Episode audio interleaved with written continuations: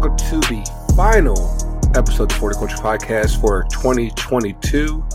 Soccer podcast for us, by us. Talk about intersectional black culture and soccer. Got your boy here, Grego here. Got a bit of the all star crew for the last show of the year. Got my homegirl, my my new bestie, Amani Dub. What's going on with you, girl?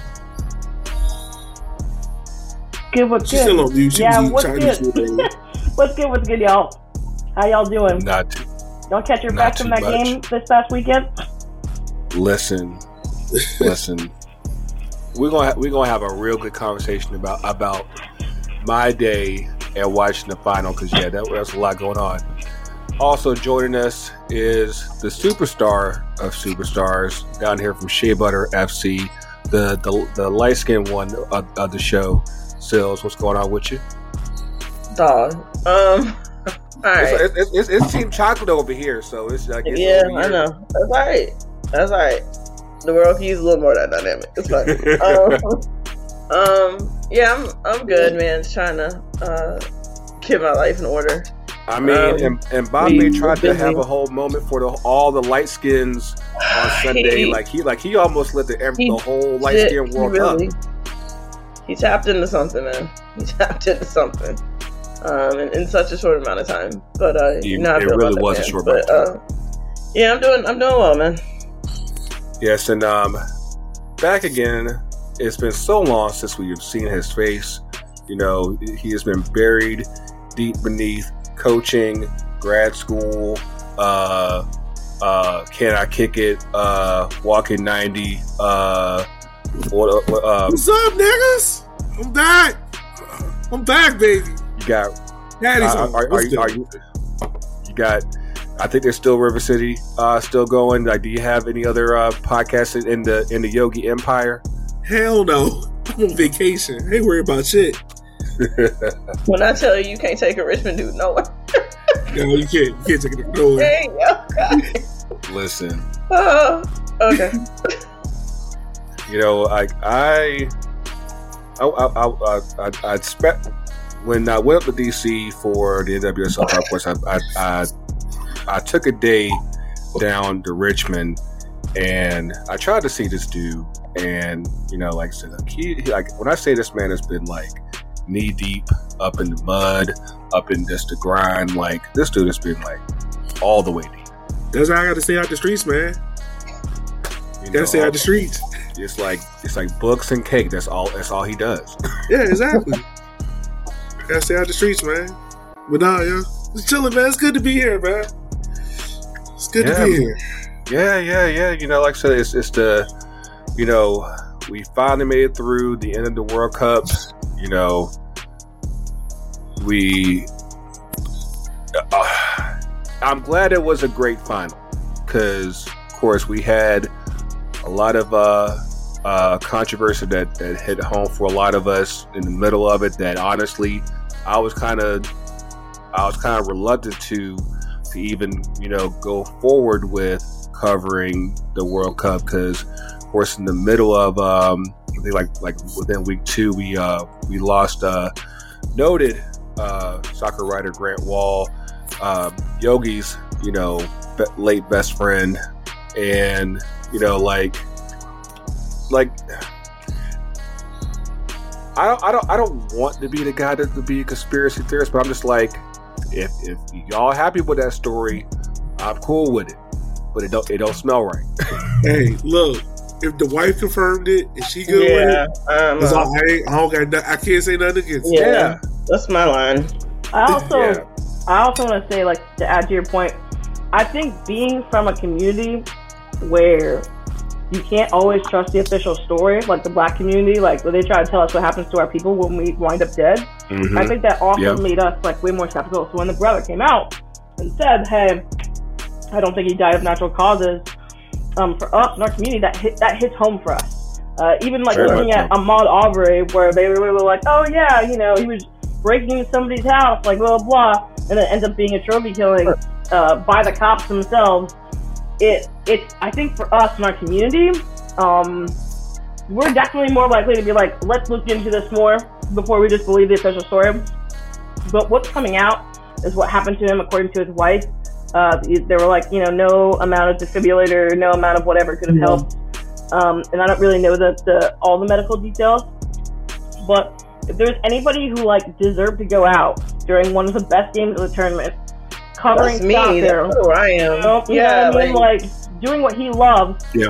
Um, Yeah. It was Grant, you know, and, and he was just one of the nicest guys ever. And during the handful of times that I've met him, interacted with him, he's the type of person that I always wanted to be in soccer. No matter what happens, you always stay grounded, you always stay humbled, and you always open doors. And I think he was a huge inspiration because of that. So uh, Yeah. I'm, I'm hoping that Grant went out when it was his time to go out, and the universe said it's going to be doing something you, you love. He probably was like, "Hold up, I can't go to the gates yet. I gotta I gotta see it in the match, homie." Like, Like y'all go. see this final? Like y'all want me to leave before this? What? yeah, I mean, he went, you know, like I said, during one of the better, you know, better games and got a really good seat for that final.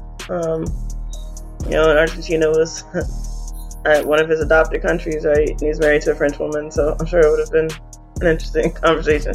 Um, yeah, yeah, yeah. But uh, yeah, yeah, I like to think of it that way. Like he went out doing the thing he loved to do. So, um, You know, I'm Well, so very yeah, sorry. You know, It's, I mean, I'll say it personally. Like, I, Yeah, I have my differences with Grant. Famously. oh, you, yes. oh, you did? but I mean, the man went out and did what he did, and even in that, like he was still like, even though we had our differences, I like to think that we settled it. Um, you know, it's Yeah. it's sad to see that it happened, but you know, going out doing what you love, you know, I just really feel for his spouse. You know, Yeah. just having to get the news that way kind of sucks. You know, you always yeah, want to have those last 10 hours with you because you don't want to you, you never want to hear about it through third-handed parties you want to be the one you know Mm. so yeah I, i'm just definitely hoping and praying the best for her because for the rest of her life this time period this time period around christmas you already know how the holidays are with suicide Yeah. that's going to be heavy on her so i just hope that she's her and her brother and the rest of her family are just surrounded by people that love them and truly care for them you know Yeah, Yeah. definitely. I I, agree. I mean, okay. and um, you know, like of course, seeing like you know writers, media, uh, podcasters uh, like us. I mean, it's it's like when I took a step back from like the immediacy of what was going on. Like for a lot of people, uh, Grant Wahl, was like the soccer writer. Like because I mean, because it wasn't like there was a lot of soccer coverage. Period you know, in the US like that.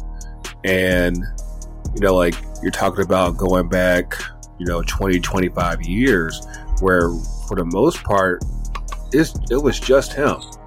And, you know, and uh, like for a lot of people, whether it's, you know, people on TV, uh, people in journalism, um, like I said, like people um, uh, in the podcast game, like, like his his influence it has really been everywhere. Like we're all standing on his shoulders. And like when i i, I look at just like kind of like like where things were even just you know 15 years ago to to where they are now and and granted we still have so much more to go but we can all pretty much say like you know like this it's, it's the tree of wall or, or, or whatever because yeah like it used to be pretty bare not too long ago and now Yeah. we're in a space to where you know we we have a, uh, a space you know other people of color have a space there's there's devoted websites towards covering soccer in this country and it really all started with him and like and, and not and not even just that of course for those that don't know, like he was uh, the person who wrote the uh, Sports Illustrated article Mm. on LeBron back when he was about to come out of high school.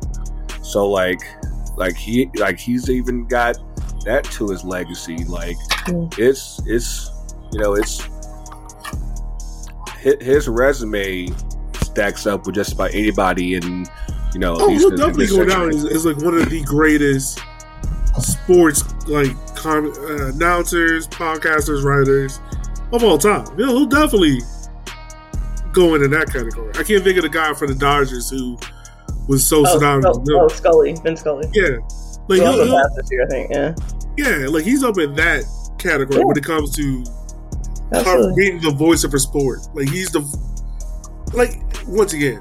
Did I have my difference with Grant? Yes, but I Yeah, can't deny that man was the voice of soccer in America, bro. Yeah. Absolutely, Yeah, and yeah. I, I just remember being a kid, uh, you know, going to the library and like I read that 1999 Women's World Cup article in the I library. remember that. Remember your like Scholastic book fair? Remember those little, little Scholastic book fairs you used to go get your goosebumps? Yeah. Your, you know, your, you know what I'm talking about? Yeah. Like, Honestly, yeah, a I couple remember like money reading bars to get Sports. Illustrated, like you know, at Yeah. that age, and to think like, you know, and, and when you're a kid, you you don't pay attention to who the author is. Come on, you're looking at the pictures, you're, you're like, you know, all that kind of stuff. But it's it's kind of crazy to to have someone who you don't even realize has had an impact on your life for so long in the backdrop. Oh, yeah. And then when you meet them, and, and one of the things I love about Grant was uh, if you disagree with him, he very rarely like took it really personally. Like he may not disagree with you, and you know there's levels of that. There's always levels of that, but he always enjoyed a spirited debate, and like he didn't. I don't think he let disagreements in soccer affect his personal relationship about what he thinks about people personally. Because like despite people who disagree with me, he's only said good things. Mm. Yeah, I mean, I can personally attest to that. I think I shared that out. But listen, Grant and I pretty, I don't know, I don't think famously is the right word, but like pretty publicly had a disagreement.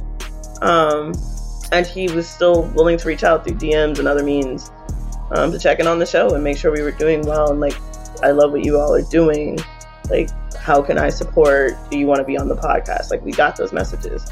Despite all of that, that's an adult, right? Like, that's a grown up. that's somebody who's like, Adults exist in, thi- in this Right, I know. It's kind of wild. But like somebody who's like, I can disagree with you, and still want want you to prosper and understand that you being here makes this space better for all of us. especially So, especially in, yeah. in the environment that we're in now where it's like i if i disagree with you that means i i, I- don't like you like that type of perspective Yeah. is is so necessary to the discourse because you know it's it's very possible that you can have you know colleagues uh, friends, even family that hey, you don't always agree with. And it's like, hey, you know, you can have, you know, these views, and hopefully we can still find some level of common ground where it's like, hey, you know, we're all trying to, you know, reach the same goal. It just we might go about it a different way and and, and navigate it in a, in a in a different way. And you know, that's that's and that's all right. But you know, I I, I definitely wanted to, you know, just start this show off, you know, just you know, giving um, those thoughts because yeah, like I like we, of course we've been riding um, these weeks in between shows and everything, and I, I mean, like when I think I, I remember being asleep right here on, on this on this bed right behind me, um, like after work one day, and then like I wake up, I think I saw uh, up in the Cultureverse chat, like I was like, what the hell uh, was going on? And and that's when, of course, everything started popping up online, and it was just like, that's just absolutely bizarre. And of course, you know, up until basically the day he died, like you know, he was out there trying to, you know, sh- uh, shed light on, you know, the controversies in, in and and and then I, of course, I don't think people even knew that you know his brother uh, was gay. So like he had a personal tie to, you know, wearing the the rainbow shirts and Qatar and everything. So like I understand where his brother was coming from, you know, feeling the way he did um, right as things were breaking, and you know, like like I said, hopefully with everything they know now, hopefully he he, he finds some level of peace with that, as long as uh, along with uh, Grant's wife and the rest of his family, and you know, like hopefully, you know, whoever you are, wherever your um lane that you choose to follow the game and everything. I said like just you know, you know, especially as, as we come to the holidays, just you know, raise one up for um for Mr. Grant Wahl during these holidays. You know, as we as we often say on this show, you know, especially during this time of the year, make sure make sure your loved ones are good, and and uh, especially in the light of uh uh, uh Twitch uh, boss uh, uh, his death as well. I said, you know, strong friends, weak friends, all your friends, check on them. I said, make sure that they're good. And um, I said, it's uh, we'll uh, kick off with that. But of course, thank you guys for checking out podcast apps, Apple Podcasts, Google Pod- Podcasts, uh, Spotify, Acast, uh, Stitcher, all of them. And of course, at uh, ftcutd.com and at uh, two fc.com. Ooh, okay. I have to start off the show with this real quick. This actually might have been a, a an extremely good World Cup, all things considered. all right, let's just go Begrudge, with begrudge, begrudgingly, I think it was. was this World Cup? yes. Yeah. Oh yeah, on the field. yeah, yeah, yeah, yeah. yeah. On the It was pitch. great. Yeah, definitely on the the pitch. field, Off the Yeah. field, Yeah, this that's was a whole bullshit. Nah, Yeah. I'm just gonna call it World Cup 2022. I'm never gonna talk about the host station again. I don't Right. think I don't think people will either. So you're, you're So, in good- okay, They so, got away with it. They got away with it. Eh. Kinda. kind of because I think, like, as much as we, and not to, not to sound crazy or anything, but like, as much as we hated what happened off the field, Mhm. I hate to say it, but I think Qatar ultimately did what they wanted to do. Absolutely. Yeah. Like they wanted to show the world that they could be another like Dubai in a sense. Like we can be Mhm. this tourist destination. Like even like I had to remove my American about because I listened to Total Soccer Show today. And they were talking about it, and Taylor made a mention of like I have to remove like my American bias out of it and like my soccer fandom out of it because they weren't marketing this tournament to me. It No. wasn't even to the Yeah. American. Sports Yeah. Wash. No, oh, I mean we all we all know that, but it wasn't even to like the. It wasn't even to like casual for every four years soccer fans. Right. It was to like people in Brazil or in the Netherlands or in all these other countries that probably don't have people, not even us, but like big time um, like American writers talking about what's going on because you know it's probably not being covered in those kinds of depths. To it be this, you know, like, and I hate to say that because it's like they ultimately did what they wanted to do. Because Yeah. I think I read today they're bidding for the 2034 Olympics to be there. Mm. They got That you is know without them stadium, so I I I, I, I Yeah, definitely get all it. right. Like, I mean, now. yeah, slavery built America too. Like, you know what I mean? Like, so like, you know, if we talk about it like that, yeah, they got the job done. But for me, the human toll is never going to really be okay. So, um, same thing Oh, with yeah. Qatar. Oh yeah, no, What they, I get what you're saying. I, I mean, in some ways, yeah, I do agree. I mean, it's it's really obvious they got exactly what they wanted. Um, but I think it's it's Mhm. still a shame that they were able able like ever given that opportunity in the first place. oh I yeah, 100. percent Of I mean, when, when, when like- Sepp Blatter says that, that this that this was a mistake, you know, you might, Oh yeah, might have, But we all knew that. yeah, Like, we like all man got away with it. right. Like we all like, I, like if you like, they got what they wanted, and that's the that's the part about it that sucks. You Absolutely. know, that's I the part about it that sucks because Yeah. like That's what's I don't know right? remember back in 2018 where it was like in that World Cup, like even you had some people like how can I put this? You know how the pregame set show will be like at a certain location, Mhm. you kind of mark stuff by it, but like, oh snap, that looks cool. Yeah. Like Brazil 2014, like I vividly remember that set being near the stadium in the Amazon. I was like, yo, that's a dope place. Yeah. Right? 2018. Like, I'll, give it. We all know how Russia is. But Mhm. there were some people that are like, yo, I would go check out the Red Square. Mhm. This World Cup, there was none of that. Like, no one can tell you where this stadium was. Oh, I mean, where this pregame set was. Or anything. Like, it was very, very. Damn, Like- I'm trying to think now. I, I, Right. You, Now, it's granted, memorable granted, you know, I was I was watching a lot, uh, most of the tournament on Sky's bootleg, so I was watching more so uh, uh, Telemundo, baby. That's And, All right, uh, so look, I'm not gonna lie to y'all. I, I started off with Fox and I was like, you know what? I'm going Yeah, to watch yo, see. like I can't do it, man. I couldn't do it. Me too. I like did telling Fox me all the I way. kept I kept my Fox watching. The only to time I watched minimum. Fox was when the U.S. played England the day after Thanksgiving. That's the only time I watched Fox. so Oh, I did it oh, just because wow. the train wreck was so bad to start off with the tournament. I couldn't do it. It Yeah. was so bad. It was But really the- I bad. knew I knew it wasn't gonna be good. I was just like, I'm not. Subje- I would rather practice my Spanish.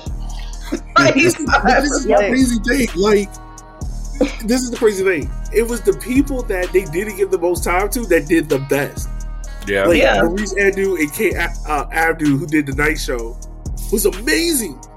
Right. Yeah. And I heard was it Allie and who? JP who was the other who was with Allie? I heard they weren't bad. Oh, Um, so okay, so the games crew was uh it was Ian Darke and uh Cobi Jones that was really good.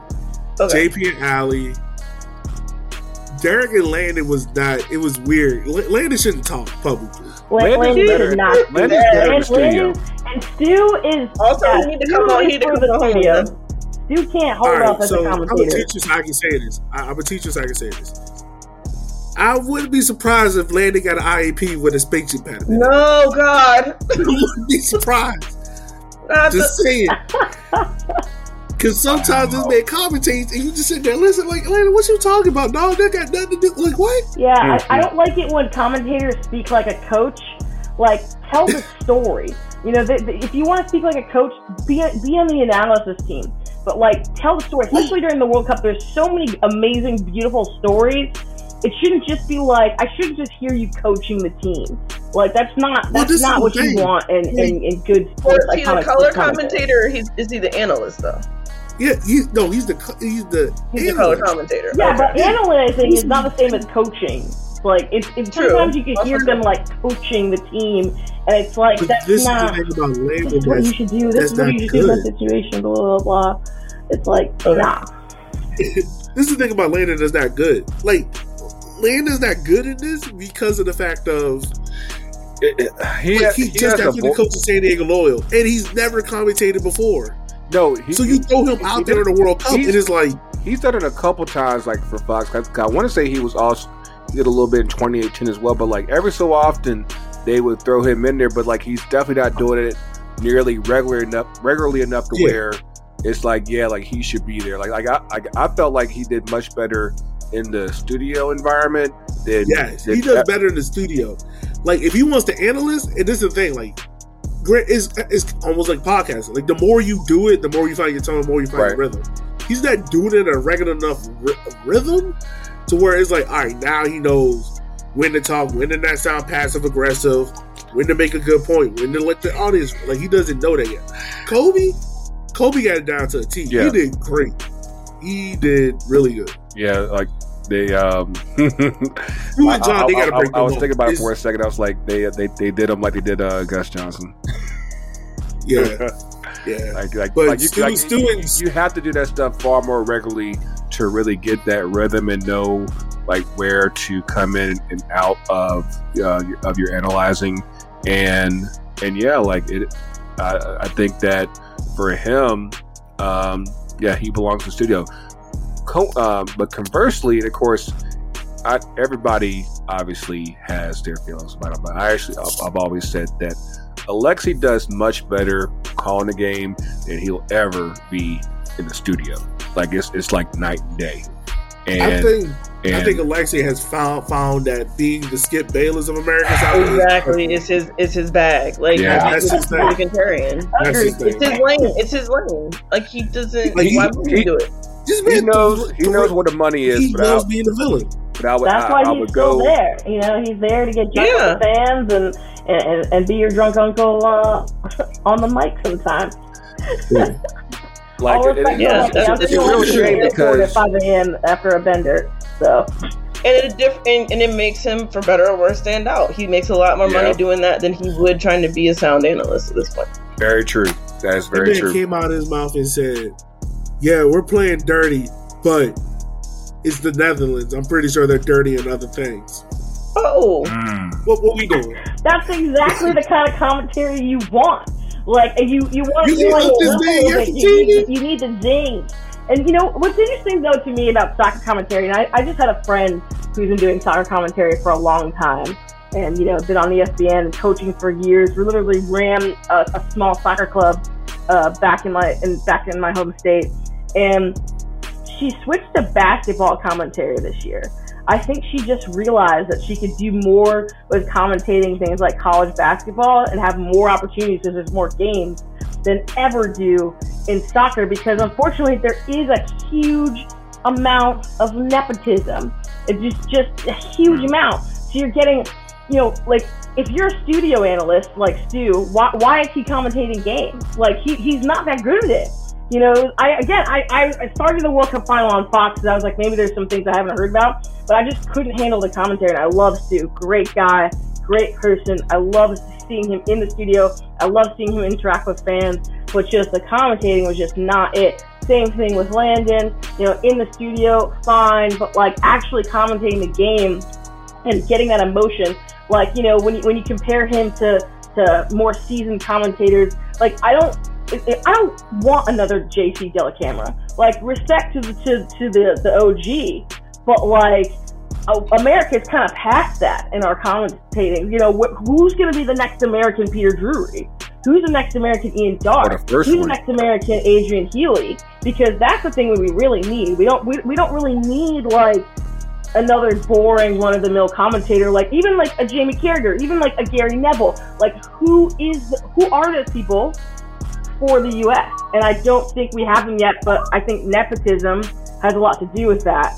Uh, we're because it's it's not always the personalities that are commentating. Like, get me more Deuce. I love Deuce. Clint Dempsey, get get him in there. He's hilarious. Yo, he's funny. I, he's spicy. I swear, him. the last eighteen months have been a revelation when it comes to Clint Dempsey. Because I mean, you you go from like not seeing him whatsoever after retiring to suddenly CBS uh, signs him up. was supposed to be fishing, bro. Yeah. And yeah, my guy was fishing, fishing, drinking beer.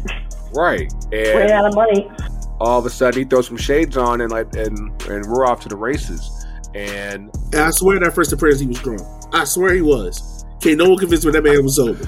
Oh man, but uh, I, I mean, it would be on brand. I mean, I'm okay with that. That's but, yeah, but it, I believe you. But of course, you know, even like with, you know, like with the announcement of of uh, Grant Wahl's passing, how they handled that, and and of course how they really just brown nosed the fuck out of out of uh, Qatar, and because because I, I get it, and like I had to kind of keep this into perspective.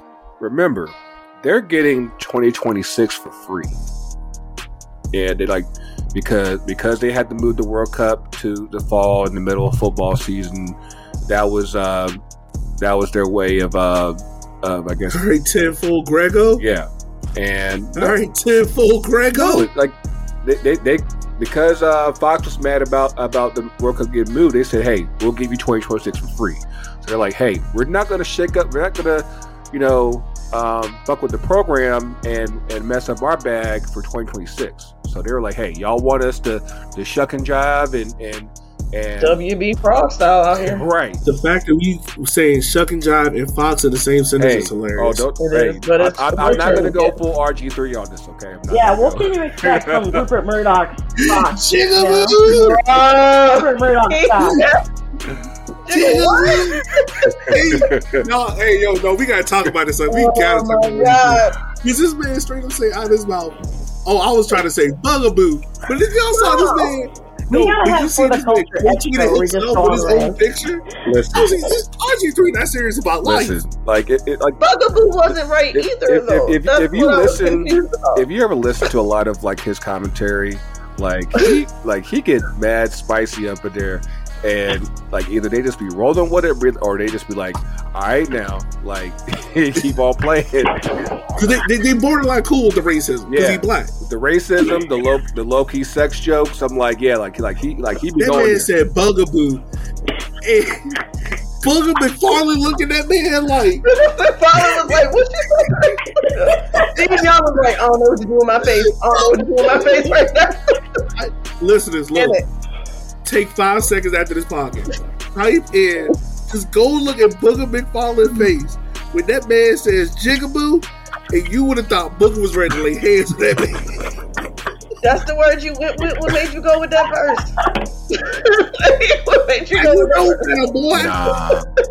Yeah, he tried it, but no, like like you like better be glad Randy Moss went on that set with him. Randy, Randy would have killed that man. But yeah, like we like that's completely off track. But yo, that was that was wild. But yeah, like that's the stuff that you know, you know, dealing with Fox that you know people had to deal with. You know, like I said, I kept my Fox watching to a, a, a bare minimum, and you know, hope like I said, like you know, of course keep in mind, like they they now have the Euros um, in uh, in 2024. They got the Copa America um, that year. They got the Gold Cup next year, and of course they, they still got the Women's World Cup um, next summer.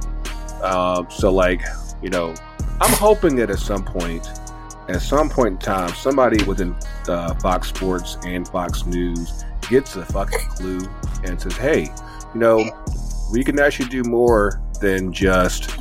You know, treat people as if they're fucking stupid. And No, that's their Yeah, lane. it's That's their cool. lane. Like that's their lane. This It's is Rupert the You same Murdoch. only know one way, man. No, only know one way. But but that's the thing, though, that's like- their like market. Lucas- That's their brand identity. Like they love the Qataris. Qatar, like they would love a theocracy in America. Like like Rupert Murdoch. Rupert Murdoch is so evil. He literally had a James Bond villain designed after him. Elliot Carver from Tomorrow Never Dies is literally is Oh, wow. literally Rupert Yeah, Murdoch. sure That's who he is. I mean, you've got to be like, you know, I don't know if we could swear on this show, but you got to be a real asshole to have Oh, somebody she- oh, make a real James spicy. Bond villain after you, specifically you. It's specifically you. Um, I mean, Donald Trump is up there too. Yeah, Donald Trump is up there too, with like having a villain made after him. Not gonna lie to you. If I had the money, I would. Because the same way how Salt Bae took a picture with the World Cup trophy, you would have called me in the bathroom afterwards doing the little Kobe pose with the World Oh. Cup trophy. Knowing damn where my tro- team ain't winning. So we're doing social Oh, media oh, wrong. We got to we got to hold on, learn from Salt Bae. hold on, hold on. Let, let, let, let me touch on that real quick. Who's worse? Who was worse in, the, in that situation? Salt Bae or Sergio Aguero? Nobody. You know what? What? You know, you can't talk about Aguero like that. He had he had he had the quick Because game he, 'cause because had he a went heart full John defect. Terry. He had a Because he went full defect. John Terry. I mean, the man He would have been on that team. I mean, like, yeah, he had I a know. heart defect. Like, yo, like, yo, like, did. hey, hey. He's also Let me like say this. Messi. Isn't he? Damn, like it's Messi, hard. I don't know. I don't give a damn about his heart. I got baby lungs. We in the same lungs. He fine. Grego, let me tell you something. What's up? If you out this bitch with a goddamn Emmy, guess what I'm gonna do with that bitch? I'm gonna take every fucking photo with it. I'm gonna take a shot with it. That's my Emmy. We in this together. I don't give a Hey man, Messi slept with that man the day before. That's his World Cup. Oh God. don't give a. Yeah, Salt Bae. I mean, You that's what. Hey, all over that Grammy trophy. It is mine today. charging two thousand dollars for a tomahawk steak. Eventually, it'll get you to hold the, the World Cup trophy in Qatar. What's crazy to me is I can't believe security let him down there. Like, what is he doing down there? That was really random. was just Oh, so you cringe. ain't read about that? So No, no, no. So you so there's an actual package you can pay to FIFA where they let you onto the field for like the last like there, there's like a list of invited people. Okay. And they come down to the field like So they- people so- took in pictures with it before. So he paid for that. other notable athletes. So he paid for that. He said, "Hey, I'm, I'm gonna get down oh, here. yeah, I'm, hundred percent. I'm gonna get I'm gonna get these pictures. I'm gonna I'm gonna get these selfies. I'm gonna take the, the trophy from the baby. I'm gonna say, yeah, ah, it's over here with me. Yeah. Right. So okay, you, you mean to tell me if so say someone paid for it for you, you would take some wild photos with the World Cup trophy? I would take as as much as as as I possibly can, and yeah, like as as exactly. as, If as someone much as, I would, I would try to do as much as I can I that I can it. get away with before they be like, all right now, but you about to get kicked off the, out the pitch and out the stadium and everything. That's fine. I got No, these if, if photos. somebody offers, no, it's like walking on the pitch, right? You know, it's like you shouldn't walk on the pitch. But even if when I'm invited to walk on the pitch, I like take off my shoes because even for me, I'm like so freaked out at walking on the pitch. I, I, I can't do it with shoes on. I gotta go like with my socks or Ah. barefoot. So like if somebody, if I had a chance to take a picture with a World Cup trophy, like if, if someone like while they want it, right? The scenario is not like it's on a stand because I've, I've I've taken Mm. pictures with other trophies and it's on like a stand. Like the whole thing about it is you have to like if somebody hands it to you, I'd hold it. But if they don't hand it to you, I'm not gonna take it. Salt Bae was like trying to rip it out of those man's hands. he was like Ah. he did it more than Yeah. once. Like, A he did it more damn. than once. I paid my 350. I'm gonna get my 350 pictures. He said, I want my package. I want my whole package. I paid for my package. I want my money That's what I paid for. Uh, I, I got the receipts. Y'all I'm gonna give gonna me come this. out there with the receipt. I get hand on the trophy. I get 350 pictures. I get this. I I, get I, that. I get 15 selfies No, no, no, no less. No less. Y'all gonna run me all all these selfies before, Damn, before I go what? anywhere. Before I go anywhere. I'll be, and I'll be damned if people get upset. Why is he touching the trophy? You ain't paid the three fifty for it. You know what? What what you didn't see was him Oh, like man. scratching a little bit, scraping a little bit of the trophy off, so he can put that on the steak in his restaurant, and you'll have a steak Little gold just like the. World Cup, and he'll be like sprinkling the gold. It'll be like actually from the World Cup final in Qatar. It'll be three fifty, and that's how he's gonna make back his three hundred fifty thousand dollars that he spent on this. You damn right. Hey, Supply and demand. Somebody will buy Elon Musk will be right up in that bitch. Okay, It's Like, it's amazing. will buy it. It's amazing we taught this much and we ain't really even got to the game yet. So like this is, this is absolutely- We need another show. Like your cool. comment if you want uh, for the culture extra. Oh God! But yeah, so the actual final itself. Well, of course, we we we missed a we missed a whole ass run by Morocco. We'll get to that in a little bit. But yes, the the final itself: France versus Argentina, um, Messi versus M- Mbappe. Uh, you know, back to back versus you know the return to glory for Argentina. Like the the storylines really you know, they kind of made themselves. Um, one that I, I didn't even think of until like earlier today was that for those of y'all that don't know, uh, the club PSG that both Messi and Mbappe uh, play for, oh, they, they, they go uh, they go to Popos for um for Silves. Uh, but I'm muted. I'm muted. no, you're good. You're good. Um, uh, the the PSG is owned by Qatar, and it just so happened that, of course, their their their two biggest players. Sorry, Neymar. Uh, you know, they they're the ones uh, there in the final in Qatar. I was like, you know.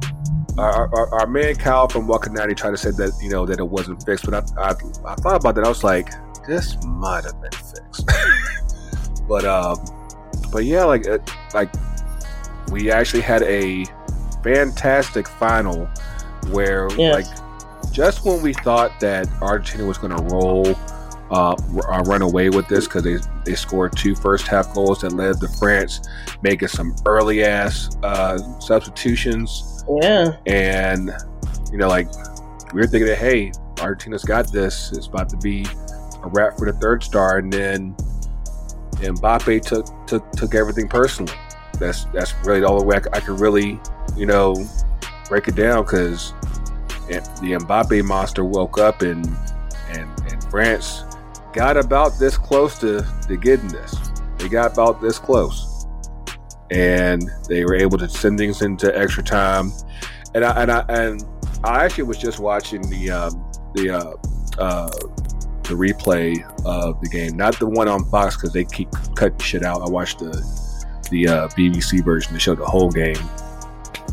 If if Mbappe hits Kolo Muani on one of those crosses, it's over. it's absolutely over. What do you mean? If if your man stands up instead of pops his right cheek, left cheek out there,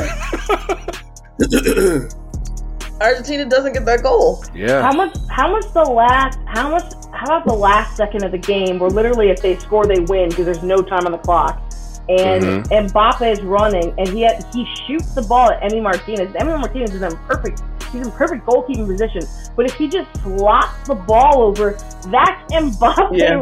right there. The man Yeah, is not him. gonna miss an open net, and I still That's- can't No. believe that he tried to be a hero instead of just literally just making the easy pass. 'Cause It was an easy pass. Like he like Oh, it was that a shooter's very a easy two. pass. I want my name in lights, Mbappe already gonna have his name in lights. I want the shine. Yeah, like yeah, Yeah. because like I would easily have if if, too. if that happens, yeah, uh, Mbappe still probably wins the, the golden ball and the golden and the golden Right. boot. But but y'all gonna be talking about me, so because I won because I won this game. That's gonna be me. So I mean, get you know, it. you live by that, you die by that. I think France had a little bit of wiggle room in that they had won one, so it wasn't life or death um, for them, right? Like I feel like the conversation is like France didn't just win this in 2018. Um, so yeah, it, um, listen, man, Mbappe scares me because nothing. It was nothing for 80 minutes. There was nothing. Nothing. There was nothing. Nothing. France had nothing. It took him 30 minutes to do that kind of damage. Yeah. I, so can I say this What's up? Because I actually looked at the tactical view of this game, hmm and so Argentina pretty much they controlled everything. The real part Yeah. of it, the control was the midfield. They they controlled that just because. France was really cool about like if you go back and look how France played, France was really cool about sitting in the low block and like, yo, once you cross off line, like real pressed in, but we know we can counter at blistering speed. Mhm. So you're probably not gonna press them when we feel like that. What Argentina did, they did two things that was like hella smart. Everyone was questioning why they played Di Maria this game. Di Maria was literally the Yo, outlet, Di Maria. outlet ball Di Maria was cooking. Cooking. right side. No, no, no. It wasn't even about. It wasn't even about him scoring. Like yeah, though. it's just this fact of Mbappe's on the right, hmm and you know how. And what Eng- English should have did this too. Is they switched the field of play to the right side and built. I mean, to the left side, built everything on the left. So say if Di Maria lost the ball, France still has to switch the ball across to get it to field Mbappe. Yeah. to Mbappe. By that time, everyone closes down hmm Yep. right?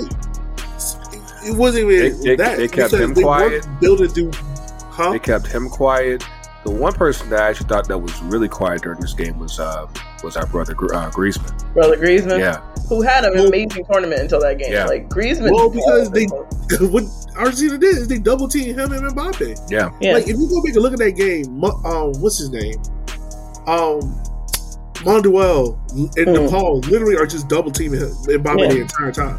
Like Monduel would come sh- slide in, and DePaul would go pop in the left back, and literally would just guard Mbappe like that. So if Yeah. Mbappe got the ball, he's only allowed to go on the sideline and have to cross it in. He's not able to go in. Yeah. Just literally have a person in front of him and on the side.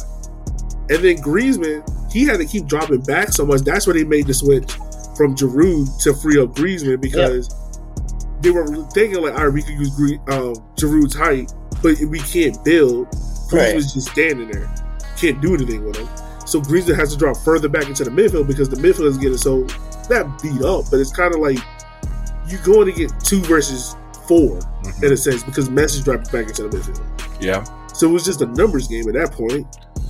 Yeah, I mean, for and for me, I don't, I don't know why Scaloni did this throughout the tournament, but just, I don't know if it was the subs he made. I don't know if he decided to switch tactically, but for whatever reason, after the 80th minute, Argentina just lost. They plot. thought they like thought they every had it. single game, They they, thought they had lost it. the plot defensively. They just start getting So the nerves. Netherlands game, I think, was just pure emotion. Yeah. I think the Netherlands game, because the lead up to it, Van Gaal was popping stuff at Argentina, and you know they don't tactically, you know.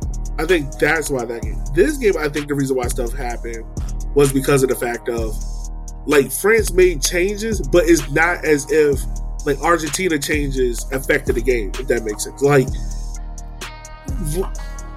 the first goal that France scored was PK. I think it was like a throw in and it was like a loose ball, and no shape is going to fix it. It's just literally like ultimately just pulled back when he he should have cleared the ball ten seconds ahead of time.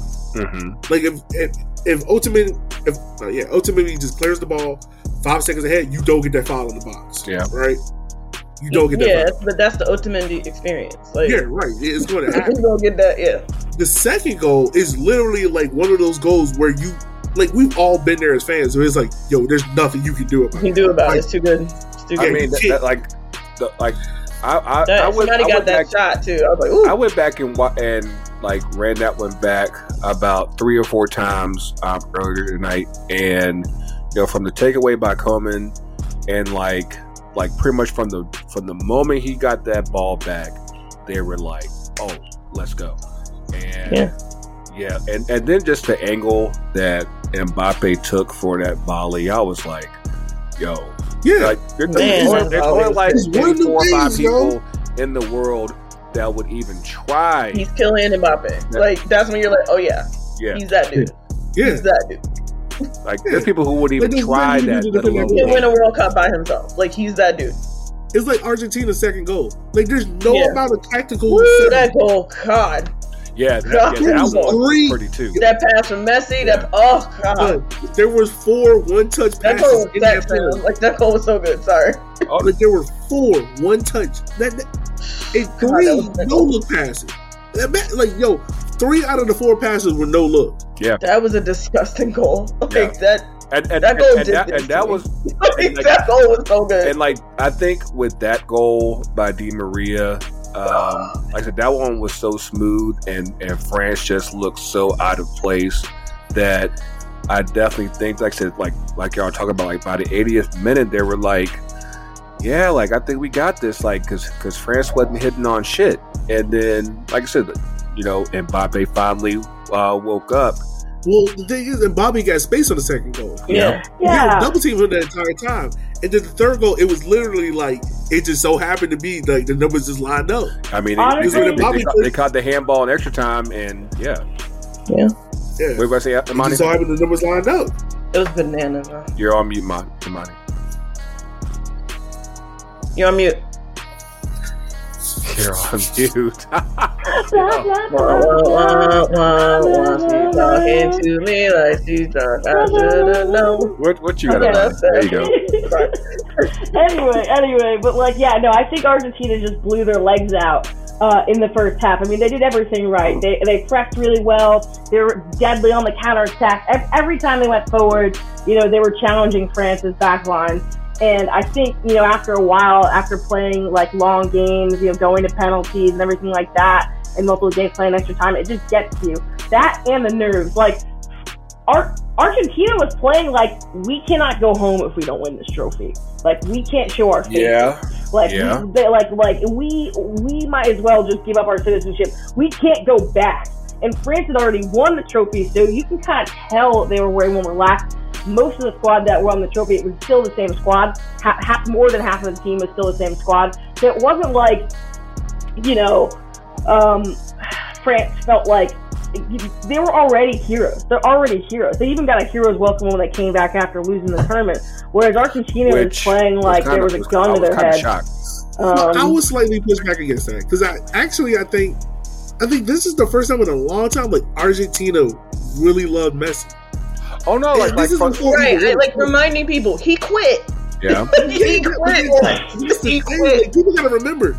2006, Messi Frank makes his first. No, was it 2006 makes his yeah, first World six, Cup? yeah, six. Uh-huh. Yeah. 2006 makes his first World Cup. So it's you know we just baby Messi. 2010, he's coached by Maradona. Yeah. So now it's like, oh, you supposed to win this with the guy. Does it? 2014, this was the team There. that was supposed to win it. Like this is Messi at his peak. Yeah. Yeah. Like this is peak level Messi. Mhm. hmm Loses. Then on top of that, he also loses the Copa America that, and then the Copa America two years in a row. Yeah, it, it, 'cause they made it. To, they made it to two Copa Made the America finals. both times. Remember, they lost the first one to Chile Yeah, on penalty kicks, and I think they lost the other one to they lost that that one to Chile It was well. Chile twice, yeah. right? Yeah. yeah, it was Chile twice. Chile won back to back. hmm Then, um, 2018 World Cup, They got they um, got smoked Messi by gets knocked out against France in the 4-3 game, and then Messi retires because he has the Actually, differences no, no, with the no, he, no, he retires after the. Uh, I think it was The second Chile Yeah, match, right? yeah. Yeah. yeah, yeah, that's what it was. Yeah. He, So it's like this World Cup. It was like, like I hate. I get what you're saying about like they couldn't show their faces. Maybe if they didn't lost it, but I think like Argentina had like a different love for this team, and it kind of felt like Well, that after the Copa America Right. win, it was like right. yeah, I think the Copa helped a lot. it, W- it winning that really, like, last year in, in Brazil I have against some- Brazil I have some insight on that. changed everything. And Yeah, Yeah, I, I I have some insight on that too of like what because people forget. Remember when Messi first started playing for the national team, even when he was world class and when he belonged to us, people were talking about how he wasn't Argentine enough. He didn't he didn't have the right accent. He grew up in Spain, and it was very very toxic Yeah. for him. Uh, how long it took him to become the captain.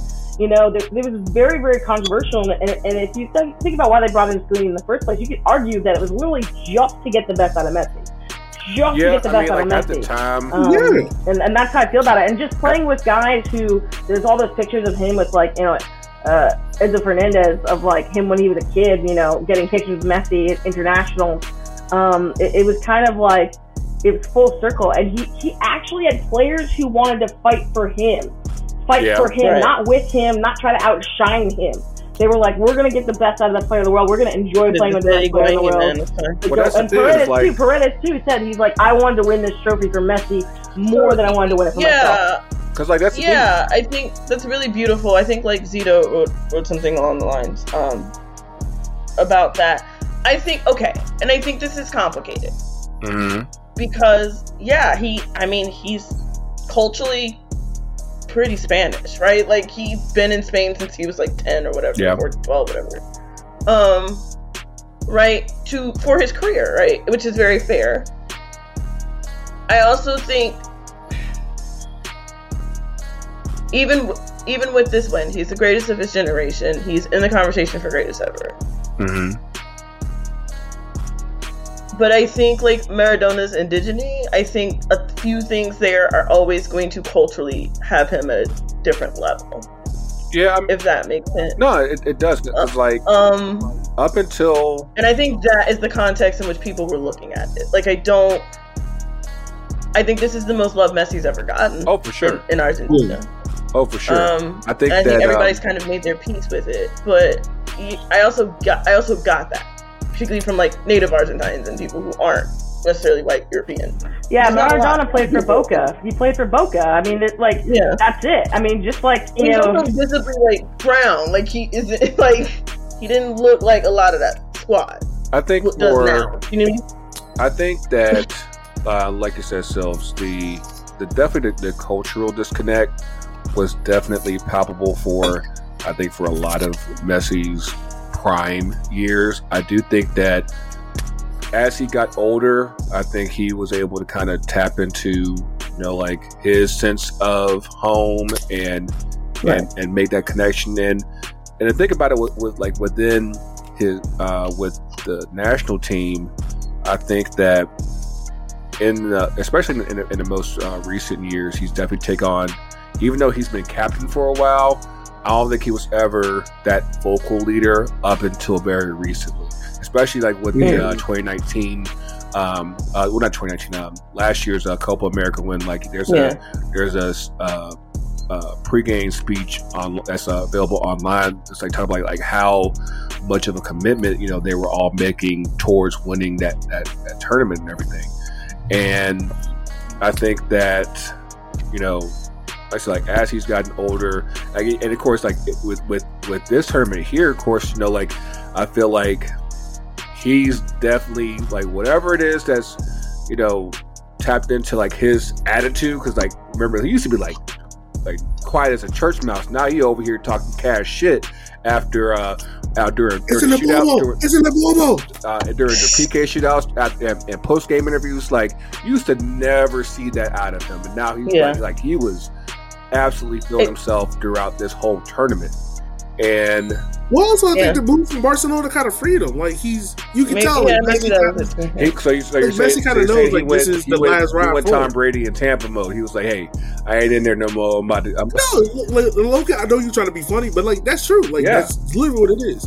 Like I think Messi's now also realizing like, yo, this is this is it. Yeah, and, then, Yeah. and that was the last point I was going to get at because, like, outside of like I think Di Maria, a lot, most Yeah. of, most of the guys on this team We'll be back. grew up basically idolizing him, and Yep. and so like they're I think it's the generational switch. That's yeah, what I was gonna absolutely because like uh, they were talking about during, during the game like he was the only player on the national team that was still there from the 2014 uh, World Cup Mhm. final. So like you're talking about like basically like you know two whole cycles of players that you know like they're like under 30 and everything. They're like, hey, I grew up idolizing him. You know, like wishing that I could play with him, and and they they wanted to do right by him and say, hey, we want to make sure that Yeah. he doesn't go out not winning um, this tournament. And I think that they, like I said, from the point that they won the Copa America last year against Brazil in Brazil, they were they were on that mission, and that's why I, I wasn't too surprised. I was like, yeah, because I my personal thought was that it's either going to be Brazil or Argentina that wins this this this final, and like just the way things are going. Like even with that that first loss against Saudi Arabia, like that was probably just like the one quick wake up call they needed as far as just getting things in focus and and and and uh, moving through everything. And I mean they they caught um, a couple decent breaks. They they mowed through Croatia in the semifinals. They uh, they, they they always seem to have a tough time with the Netherlands, uh, but they made it through um, against them on PKs and I said like they they all they almost pulled a Matt Ryan here, and and and blew and blew this, but they they managed to you know pull this through in uh in PKs. So like I said, we are at the point now where we're in in in a world where Messi is now finally a World Cup champion, Yes. and I definitely think that you know even for people for someone like me who was who was never at any point the biggest um, Messi stand at all, I was like, Yeah. one, this was this was a damn good tournament by him. Two, in the biggest game, he was there, he was present, and uh, and had an impact. And First guy to score in all four knockout stage games. yeah, I mean, Like like, first man. and especially Appreciate it. given, First man. and especially Yeah. given No, how you said you said. You said first guy. and especially given how things went to absolute shit for Mister Seven, I'm like, I, I think that that conversation is pretty much over. Poetic justice, baby. I mean, Poetic me- justice. I I get it. Don't get me wrong. I chuckle. I really just kind of want to celebrate Messi as Messi Yeah. and not No, I in mean, comparison to that other. Because like you've had that this whole 15 Yeah, he's another year, guy. I, I know, Wow. but and I think I don't know who that, that had, like had had France won, and if and, and of course obviously that that would have meant fr- uh, Messi would have gone empty handed. That and and now having that would have been two finals that he lost. Yeah, that would that that, that definitely would have changed the argument so like even even more from It's a team if game. he had won. It's a team game. yeah, I think that would have. But I also think if France wins, it just becomes about Mbappe. Oh, very much so. Yeah. Oh, very much so. I, I think it becomes like, oh, he won back to back. He holy shit, he's 23. He's And it still is, but like, Yeah, holy shit, like, that's like, 23. just, like his birthday was today, and um, Like this is the thing, man. Mbappe has such a golden ass. Like I, I think there's maybe only three times in my life I can remember somebody losing, and people are like, still- "Yo." and we're still like, that kid, that dude, respect, bow. I Yeah. bow to you. absolutely. like, Like, What do you do that? only three. Like I think if one of them had to be a Kobe appearance, Kobe game, I think I, I mean, he just. there's a and Randy Moss game in there. It wasn't just this game. Yeah, it really wasn't. Are we No, going to talk about respecting Mbappe right now? Because I got some things to say about Arti- Argentina respecting Mbappe. Let me We know when will, y'all But ready for that. I think. Oh no, I, I don't mind with Argentina today. If you win, you can talk all cash money shit. You, you can't. you can talk all the shit you want to.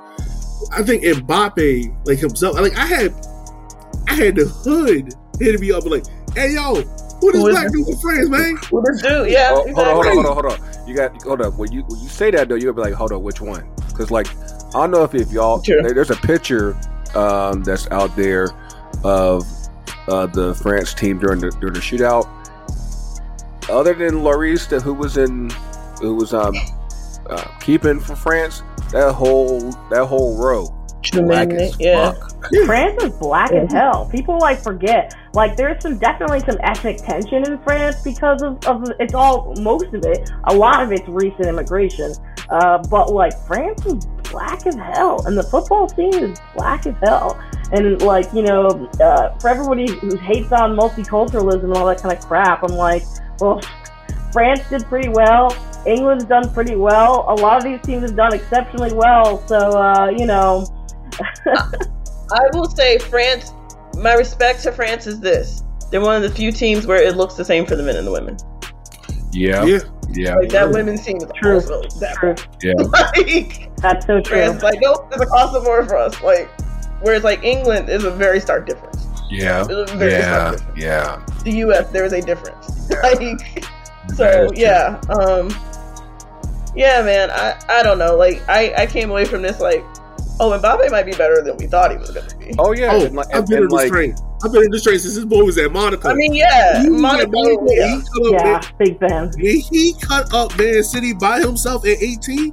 He does a hey. lot by himself. Like he he almost won this game by himself. If Muani almost flashes that ball, yeah, if Muani Muani like tries to take that ball down the volley in that Muani's nice, though. 123rd minute. No, He tried to take that ball down the first time volley when he could have headed the ball and he would have been onside anyway, and he would have been an open goal to Mbappe. Just dumb. I'm sorry. People were like, oh, I That would have shot. like so inexperienced. Like that's yeah, one of that's what I'm saying. Like it, he, the moment got to him, but just Yeah. Mbappe, like if Mbappe didn't do it, nobody else was doing it in that French team, and I think it took him like 70 something minutes to realize that if I don't do it, no one's doing it, and he's still a kid. He's not satisfied with just one World Cup. He wants to win. He doesn't want to go back and look at Messi in the locker room, which he probably won't do anyway. Oh But no! like he doesn't want to go back. with the trophy. Oh, no. Yeah, when- yeah, when, um, like it's, it's gonna be real awkward. He wants to win. He wants to win. Obviously. when when He um wants to be when, better than Henri. That's what his, what when- his dream is. I want to be better he- than Thierry. when he uh took that that golden boot um He was so. Oh, he was so. Oh, like just the oh, the utter disdain on his face was like, I cannot believe y'all y'all have me taking this bullshit. And Hey, what if. Messi came? What if Messi told Mbappe like after the game, like, look, I got this World Cup. Let's go get you your Champions League now, and let's let's run this. Why run is let, and, and, and, and let's part ways before I go to not Fort win, Lauderdale. though? Messi ain't going back to Paris. First of all, he's not Yeah, going. he already He's is. out. He's out. Well, here it is. Messi already going back. He already signed his two Just years. up today. Like he Yeah. just resigned.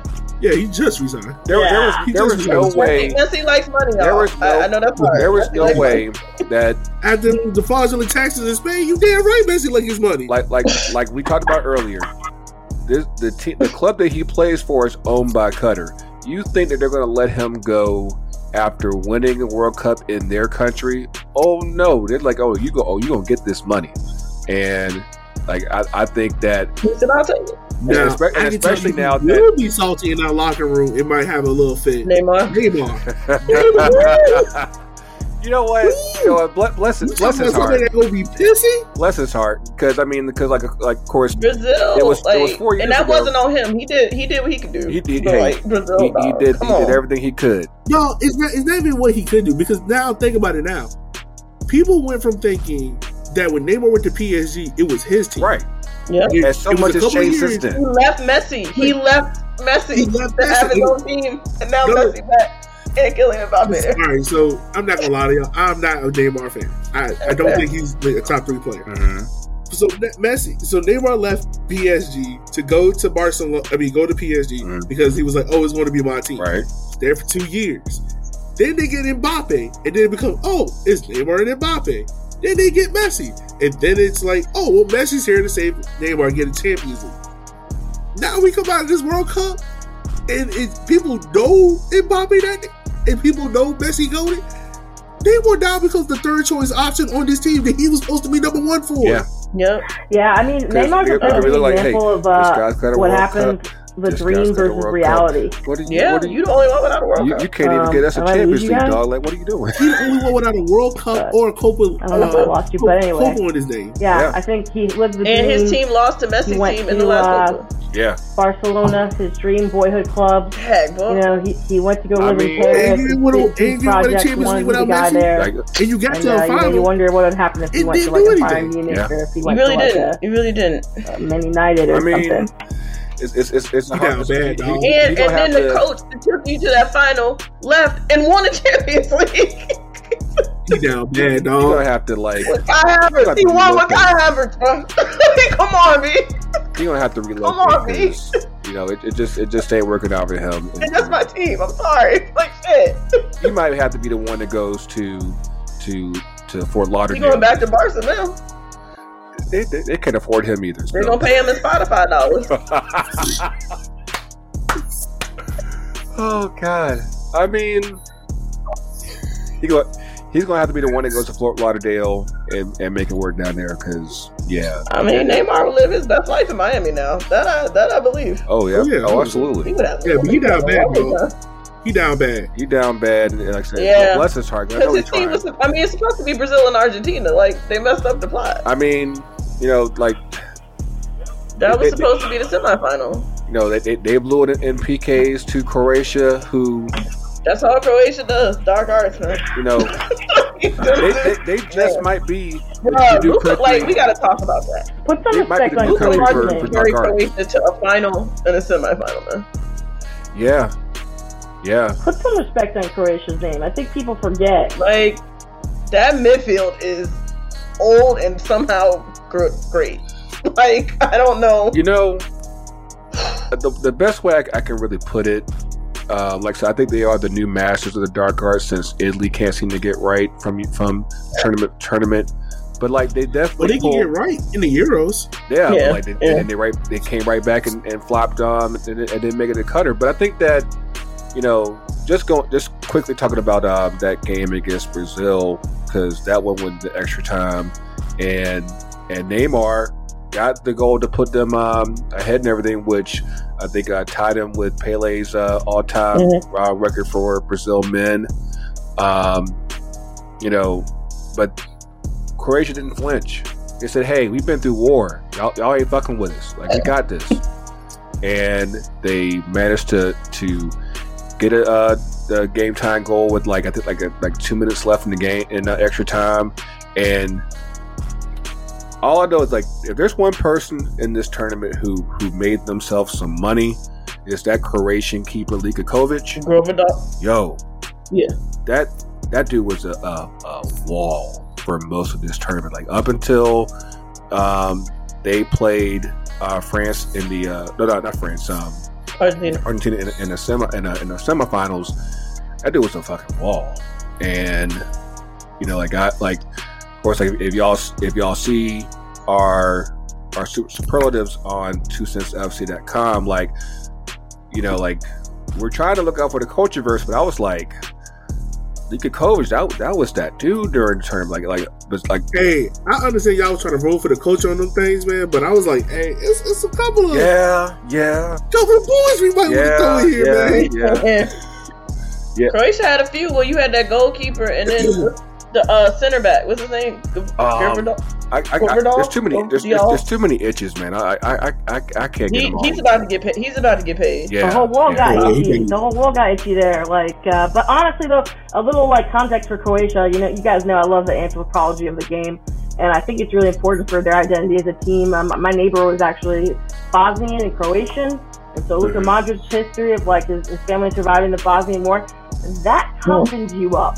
That really Yeah, toughens you up. And I think it also Yeah. makes you grateful and want to always like live life to the fullest. And I can kind of see of like either them as little kids surviving war or their parents or their siblings surviving war. They play like they might never get another chance. And they play like a country that has experienced a lot of pain and suffering and you're you're, you're literally giving everyone in the country a lift that they deserve. And so I think that also helps their national identity uh, more when it comes to playing on the pitch. They're also in the cradle of the greatest football nations in the world. It's not difficult for them to be scouted. They can literally like see their dream unfolding in places that aren't too far away from them. So it's it's kind of like I think Croatia is everything people thought Belgium was going to be, and they just never materialized.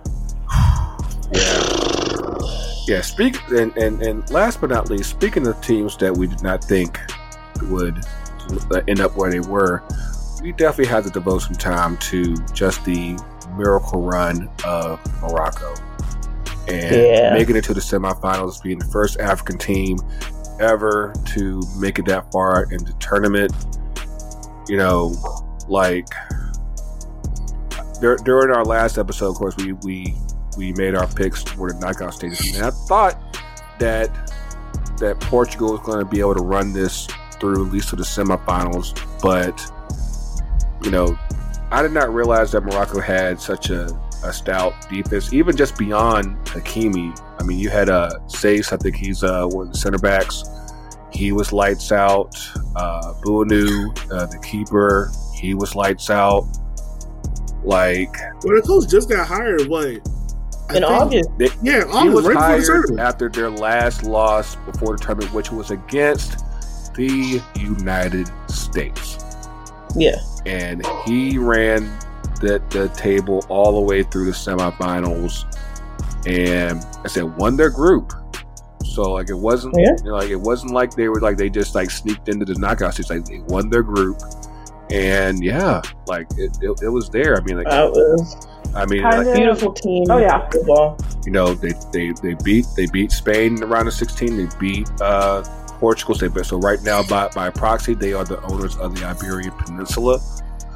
Mhm. And like I said, they, they almost, you know, they were they're working their way up up through Europe and just and and I was about to hit France in the in the semifinals, which I, I thought they outplayed France for large stretches of that game. They actually. Um, and of course, like for those of y'all that don't know, there's so, so many geopolitical uh, things between France and Morocco that yeah, like that, like that was a powder keg in itself. Like, like there, there, there are actually reports of a lot of uh, fights um, in France uh, between France supporters and Moroccan um, natives. Like, yeah, it got real out there. And but yeah, like they they made the best of the court. they they uh, they lost the uh, third place game against Croatia, but you know, hopefully, and not just for Africa, but also for teams who just have never been that far in the tournament. I think that they are a shining example of what um, what can be, and I think that if any aspiring program such as the U.S. You know, that actually wants to have some type of ambition of going far, should really pay close attention to what uh, Morocco was able to do. They, they didn't play outside of themselves. They didn't try to, you know, be overly fancy. They they, they played their game and it fucking worked. Hey, excuse me. What's up? You said just to, just to recap. What's up? You said U.S. stays in their lane. Yes, for once. Correct. For one. Yeah, it's U.S. Oh, man. stays in lane, Mm-hmm. Plays with inside themselves, Mm-hmm. and admission all of the same phrase. I want you to say that again with a straight face and know that ain't gonna happen. Hey. Hey y'all, this is this We- is an we can all interesting conversation in sense in the sense of it has to make you wonder. Yeah, Morocco also shared a land shares a land border with, with uh, Spain, which is one of the reasons I thought they were going to win that game is because like the, the land border with Spain has become heavily militarized in the last ten years. It's kind of ugly if you want to go look that up on YouTube. Uh, the how how much the Moroccan land border has been built up and the migration crisis there. It's, the, Spain is treating it as like ground zero.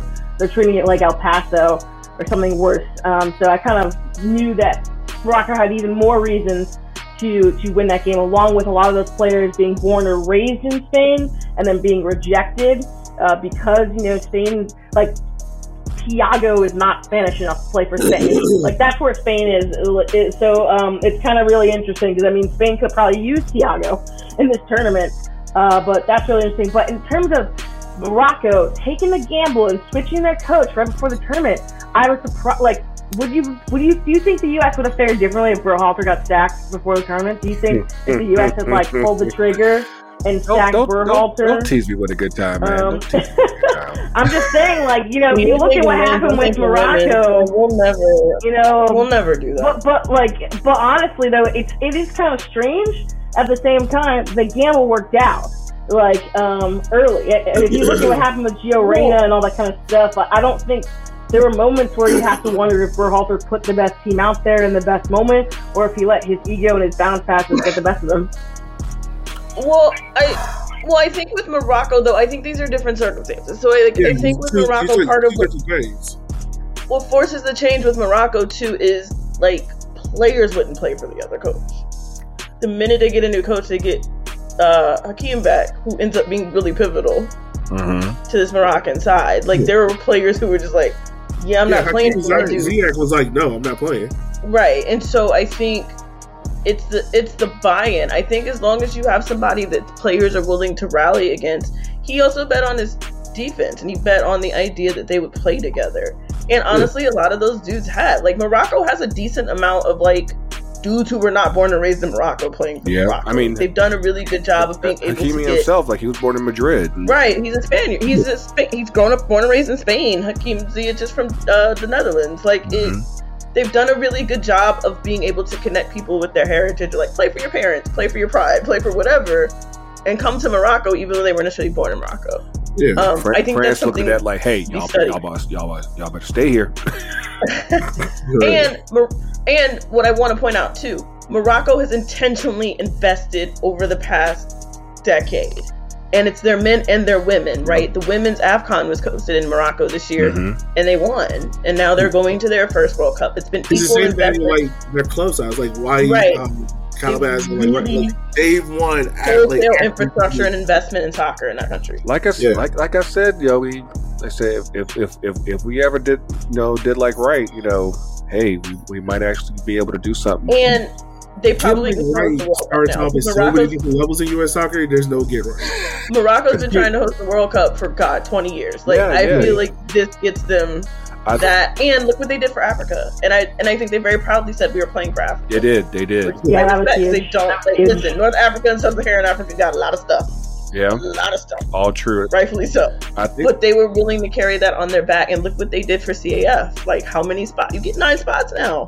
Yeah, Yeah, that, that's that- huge. I think that's the hardest tournament to qualify from, it really is. and then you get Yeah. so many more spots. Like the game changes now. like um, I was I was uh, reading an article with uh, ESPN uh, talking about 2026 and like with the number of added spots for that tournament because there's uh, we're going from 32 teams to 48 teams in 2026. Like with those nine team with nine teams uh, from uh, Africa, like look at like the teams that would have made it uh, for this World Cup had they had those spots available for this year. Like you're talking about like Egypt, you're talking about Ghana, like uh, not Ghana, um, uh, Nigeria, yeah, yeah, Nigeria, Algeria, Ivory Coast.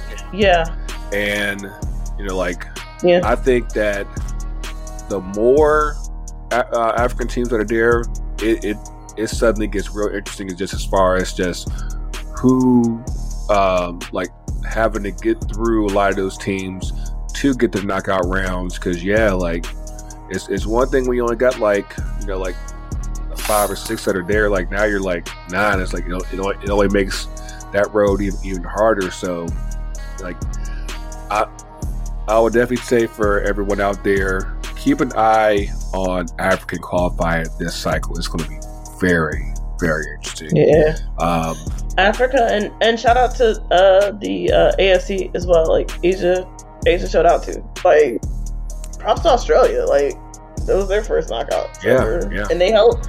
They played Argentina. Like that was not an easy game for Yep. Argentina. Um.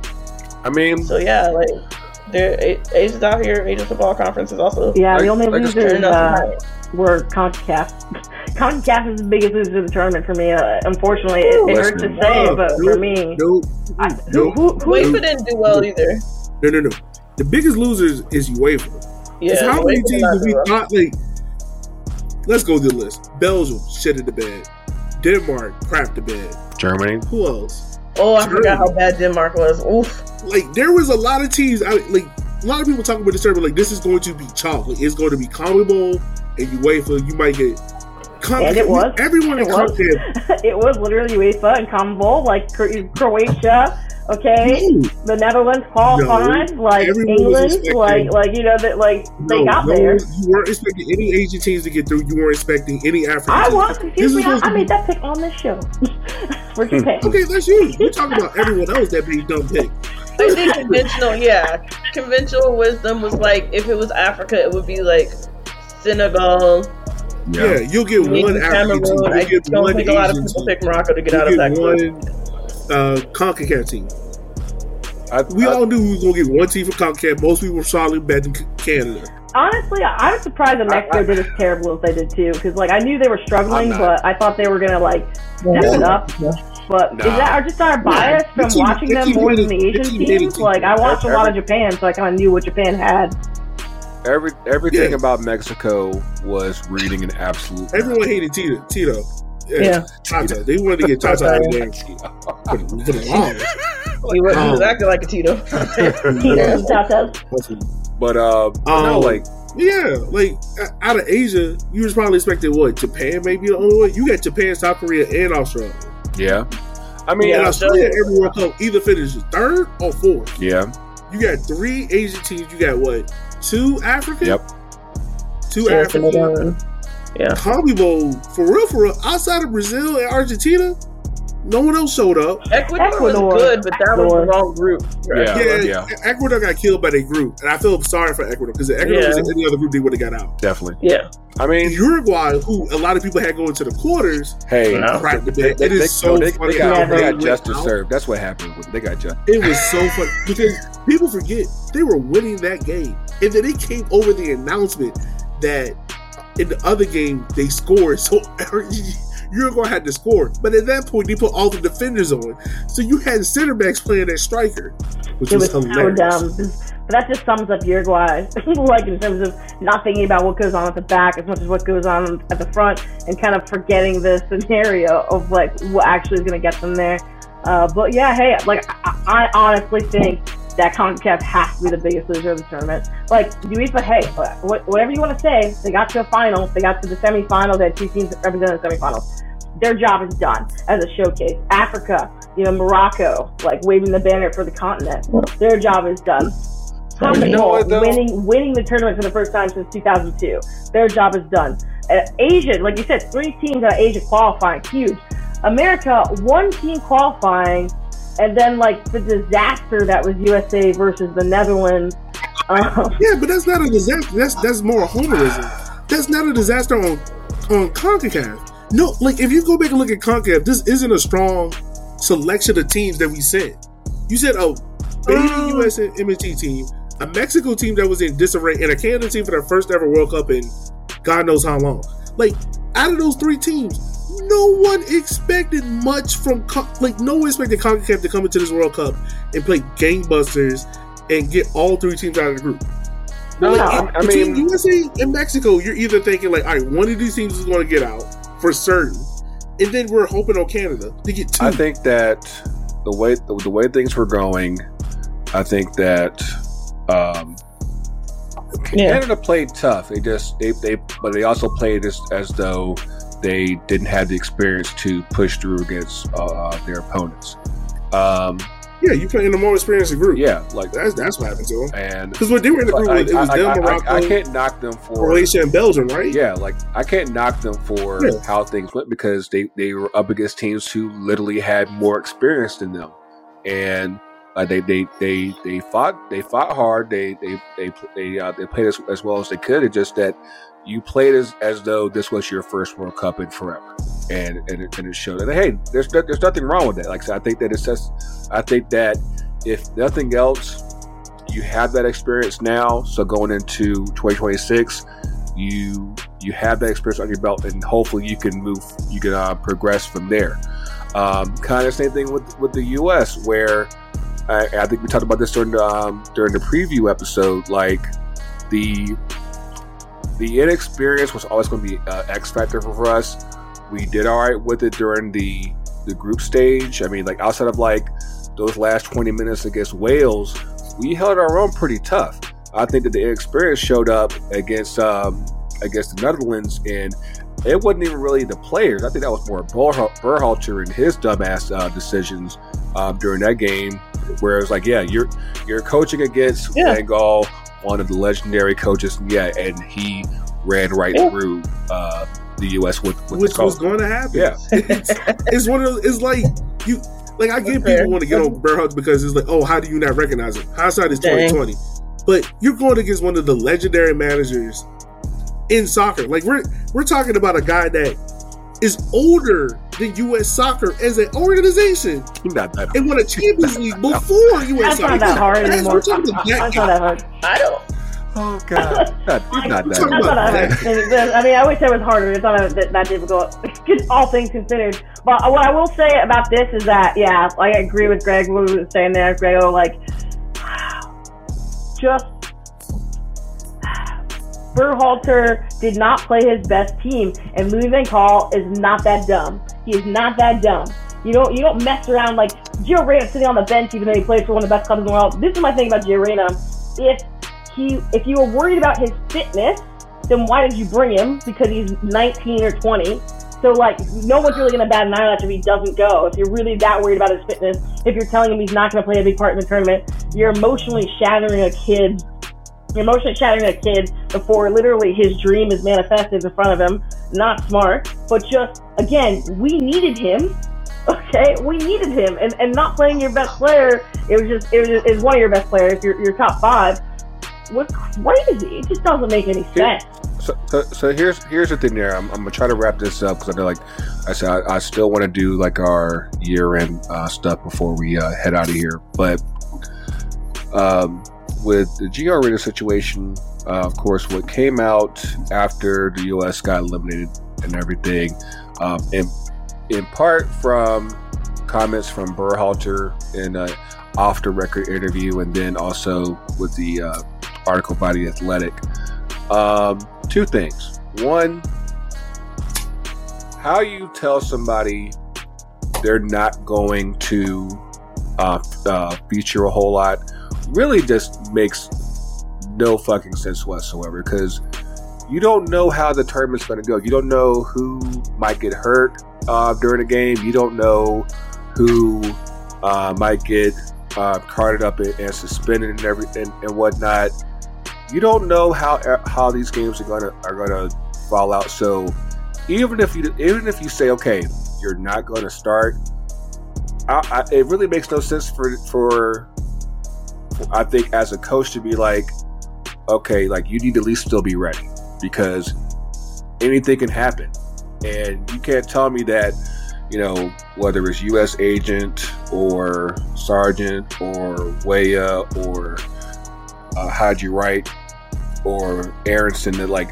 all these guys are going to get playing time in front of you and like we're just not we're just going to just have you here for the experience. I'm like for all that, leave his ass back back in um, Germany for all that. Like because there's enough players on this team. We don't we don't have so many players on this team where like where a spot can just be wasted like that. It really just makes no sense whatsoever. So you have to you have to provide each player with a message saying like, hey, you know, even though you're not starting, you know, stay racing. You, you don't have to get ready, like like uh, like Coach Tony says, you know. And so like the way that that Berhalter handled that was absolutely ass backwards. Second second part, the way that Berhalter basically lied about what was going on because you're you're saying that because during the tournament, they, they were saying that he was injured, and but of course he comes out later like there was a problem uh, with him with uh, Gio practicing during um, uh, before the tournament and everything. Like, like I, was there a report of, of a fight? I feel like there was. There was. I mean, Gio was, was also injured like, into this. Yeah, yeah. Again, Gio was injured prior to the tournament. He had just gotten yeah. back from like a seventh month yeah. injury. But people were yeah. like saying he wasn't trying hard enough in training. Right. So because he was injured. So once, and I, I in this case, I, I actually agree with Gio, where it's like, okay, once once you hash things out and you say, hey, we all like, are we good or are we are we still got a problem? Because we got some games to win, and I'm pretty sure y'all gonna need me at some point. You know, let's let's let's let's hammer this all out. So it sounds like Berhalter sounds like that like that one person that every, that, uh, that we all know that's gonna be like say that you, you you have this argument, you say things are good, but as soon as something else t- uh, sets you off, you're gonna be real quick to to, to bring up. Oh, remember when you did this? no, no, no. All I was, I, I think okay. I think some of it is. It's very hindsight One, I I fully believe I fully believe he could, could be, be, a mopey teenage could boy. Be. Like I fully believe that. Yeah, that makes sense for his age group. Like he didn't go to college. He didn't like he hasn't had an environment where he can like work through that not publicly, right? Like it's weird. I mean, it's the same thing watching Rodman have to figure this out, right? Like she really didn't get the chance to figure that out away from everybody, right? So she's going to make missteps and has. And as somebody who works with that age group, completely, I completely believe that. I think Berhalter's issue is you're trying to be the cool parent. You're He's trying best to be friends the cool with parent. his dad. He's best friends with Claudio. And with yeah, the young, and with that, the young you just team, said it. That would make and with the young team different. that can't be approached. Like it's not like as if it's somebody that's removed or somebody that's like it's not like it's a Jackson Yueill doing right. right. This is like your best friend's son doing something, you like, yo, I raised you like like I literally know your mom and your yeah. dad. and he and he tried to approach it that way, and I'm like, but Yeah, that's right. not And what that it's- dynamic but this is. is also like, right? Like you are. this, you are this is what I'm coach. saying. This is also Greg's background coming up. Like he's handling. It's, this is a very hindsight 2020 argument. I feel like so it's not. You're not going to have any perfect Yeah, yeah. answer for this because we're all going to be like, "Oh, you should have done this." But if you put in his an essence, we're handling Right. it differently. Mhm. Like Greg handled it like a club coach. He tried to handle it that way, but he should have handled like a national team coach. But we know Greg's background. Like, there's no Right. because it's like as a teacher, I understand what he's trying to do. Like he's trying to like, yo, I'm trying to hold you Yeah. accountable, Right. but I'm not gonna like tear you from this moment, Right. Because that's you know that that's a dream Right. killer. But it's also like people. I've seen people on Instagram and Twitter with like 30 page threads about this. Like, oh, we should have just cut him from the loose. Yeah, too Well, much. y'all was just the same people crying about, well, why isn't he playing in the Wales? You can't have it both ways. Yeah. You can't have it, you know, Right. but then also like the personal ties to it. And what is Greg super big on is about building personal connections with people within the group and whatnot. But but at the same time, um, right. he's also the type of person that's like it's like once it, it feels like once you you cross him you're just about done because i mean like we've seen it happen with with uh with john brooks we I mean, yeah, I don't begrudge him with that. Because I think all of us would do that too if we were coaching. Like, No, You have your national certain team level, level. it's different than club. You, you, you can't really have that kind of giant ego unless they really, really deserve it. It just seems like everything sets Greg off. I- Everything sets Greg off. My push, my pushback, to, my pushback to all of it is this: Do I think it's easier when Yeah. your team gets Yeah. wrong? Yes, no but it's not. a requirement to win. yeah, Like it's this idea, I think, in the United States that people have to genuinely oh, Right. like No, each other don't. to win. Yeah. no, it's just, it's just that's who You really don't. So if you know who he is, Yeah, yeah, Yeah. I completely it's get like that. you're trying to apply. Not saying y'all are, but it's like you can't apply how other teams and other nations handle stuff to where he is because he. Sure. Like if you Yeah. know who he is, um the, a lot of stuff that he does. Not saying that I'm not saying that is right. I'm not arguing it. I'm just saying like it's easier to understand because now you're like, wow, okay, yeah there, this is there, who he is. there was This is a why he picked Yeah, these guys. This is what like everyone's like, oh well, Greg doesn't have a system. Where if you look at it, like he does because he doesn't pick the best 23. He picked guys that can fit the role. But it's- For Which is the certain job. opposite of what an international manager should do. Like you're not supposed to have a system. Like we're not Spain. Like we don't have like an entire like cultural identity and way of playing. Like we're not Brazil. We don't have like a cultural identity and way of playing. Your system is supposed to fit the players in your player pool. That's how you get the best out of your national team. So like, Yeah, but the other thing about Gio Reyna that I just want to say is the last thing I'm going to say about Gio Reyna. I will pipe down about the rest of it. The best article I read about the situation was uh, Mm. from like 11 point. I, I'm not saying it right in German. It was called Das Kind, which is just the kid. And they talk about the reality of the situation that Gio Reyna has been in since he was 16 or 17 years old. Remember, when Pulisic went to Dortmund, his parents were with him. His mom or dad was with him. When Gio went to Dortmund, neither of his parents were with him. His mom was taking care of his younger siblings at home. His dad was getting ready to run Austin FC. He was really in a foreign country by himself, playing with, for one of the biggest clubs in the world, lonely. And they talked about what that was like for him. So not only did he have to mentally adapt to everything, but he had injury problems. It's been a long, long road for him. And and I can tell that people in Dortmund who are very passionate for football people, they're very, very passionate football people, they didn't like how his character was being judged because they were like, this is not the kid we know. He's gone through a lot more than most, and he's still at a high level. A lot of guys his age with his kind of talent, once they get one or two really bad injuries, they fall off forever, Yes. and that's not what happened with him. But that, but go read Das Kind, the article about Reyna, translate it with Google Translate, whatever you got to do. I think it bring, brings a whole new perspective about the situation with Gio that the American media totally missed. I am not that invested in the men, but I, I believe you. I Yeah, believe that's, you. yeah, so we need that. We need that. But the point about the international we're, managers, we're right, interesting is- too sales we're interesting too I mean, about your point about the international management, you gotta you gotta keep in mind, like, yes, the U.S. U.S. had a style. It was very much 4-4-2, empty buckets, sit defensive, counter attack, hold on for Yeah. a life. That was the style going on. That was the style. What U.S. wanted after the debacle in 2017 was we want a style. We want to play more attractive soccer. That was the whole thing they were trying to do. So, in order to do that, now look, did people have an issue the way how Greg get hired? Yes, the, he could have gone many different reasons, but had he did he's trying to institute a style. So you're gonna try to get players that fit that quote unquote style. I don't know what you're doing. You're doing hand signs. I can't tell any of that, but whatever. Like you're trying to institute a style. Now, not saying like the style is the best or the greatest or anything like that, mm-hmm. but if you're trying to improve from what U.S. soccer was to from what it was before, then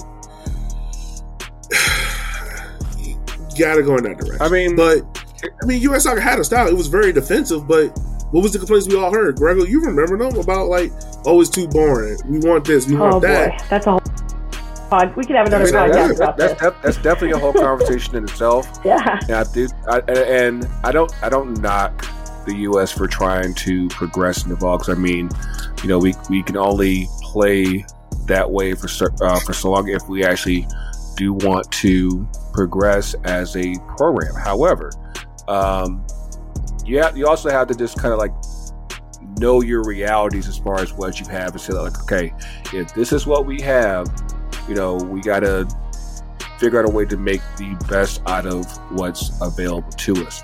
Do I think that that Berhalter did as best as he could at times?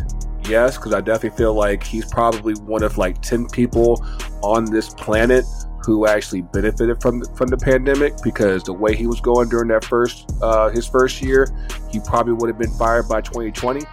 But uh, I, I, definitely think that you know he he benefited from one Mexico falling off really hard, and and then two um, because of the pandemic players were able to move over to Europe without needing the national team to kind of validate themselves.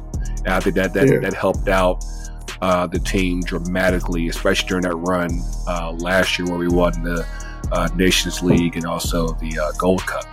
Um, but uh, I think it's fair to give this. I think it's fair to give Greg a B. Like, like I made the post on Twitter. Like he did, he did everything we asked him to do leading yep. up to it. Like beat Mexico, import the youth, um, you know, change the whole overall feeling around U.S. soccer because 2017, yeah, it was hella toxic. Like it was toxic, and I mean, I think it's fair to give him a B. Like you gotta like the best expectation I think we all probably all had was get out the group. Like that was my expectation. Like just get out the group. Yeah. Yeah. I think he's he's been a good coach and even the right coach yeah, for yeah, the now. I think that the federation has to decide if they're willing to ride that one more cycle or not. Like I think they have to decide. I think what I think they will because I don't. I don't know who else is out there. There's plenty of coaches out there, especially if they're American. Like, like. Well, but in four years yeah. from now, though, like I don't. I don't I don't know if that will be true in like two years. Like there might be somebody that emerges. Yeah. I don't I, don't look, know. I'm not saying that I know the also answers. I'm just like, American the ones that we think that are probable mm-hmm. is like you always have that and but to their name. Like there's not no.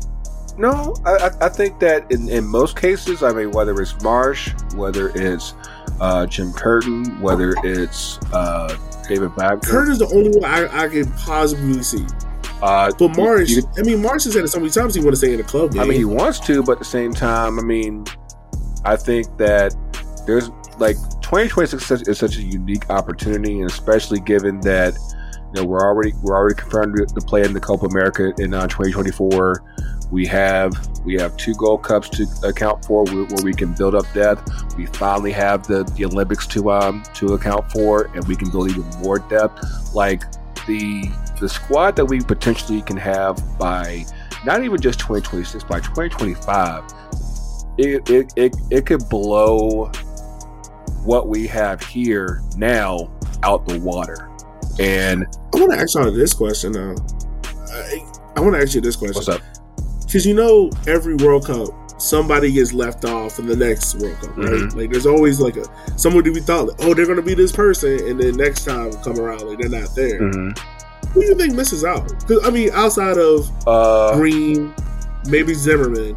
the way things are going right else do you now, think misses out? the way things are going right now, definitely. Sharp, uh, I'm probably aiming Sargent. Uh, well, I, we we had this conversation. I think like right afterwards, like because I think I, I, I made the call that like out of everyone that we had for this year, like let's say everyone over thirty is likely out. I would say even if everyone like 27, like Acosta, is gonna be it's gonna be fighting for a spot. Like so, like I'm I'm looking at probably 10 to 12 from this roster that won't make it to 2026 because we have Any starters you think won't make it? uh Because the, 'cause the bench guys are not worried of. Bench those, guys of, usually get of those that are that are, uh, that are in that, that prime window. I Yes. think Paxten's Yeah, I taking think somebody. Paxten's Absolutely definitely taking somebody's spot. I want to see how McKennie Paxten's develops. spot. I, I- I don't know if, if he kind of stays where he's at right now.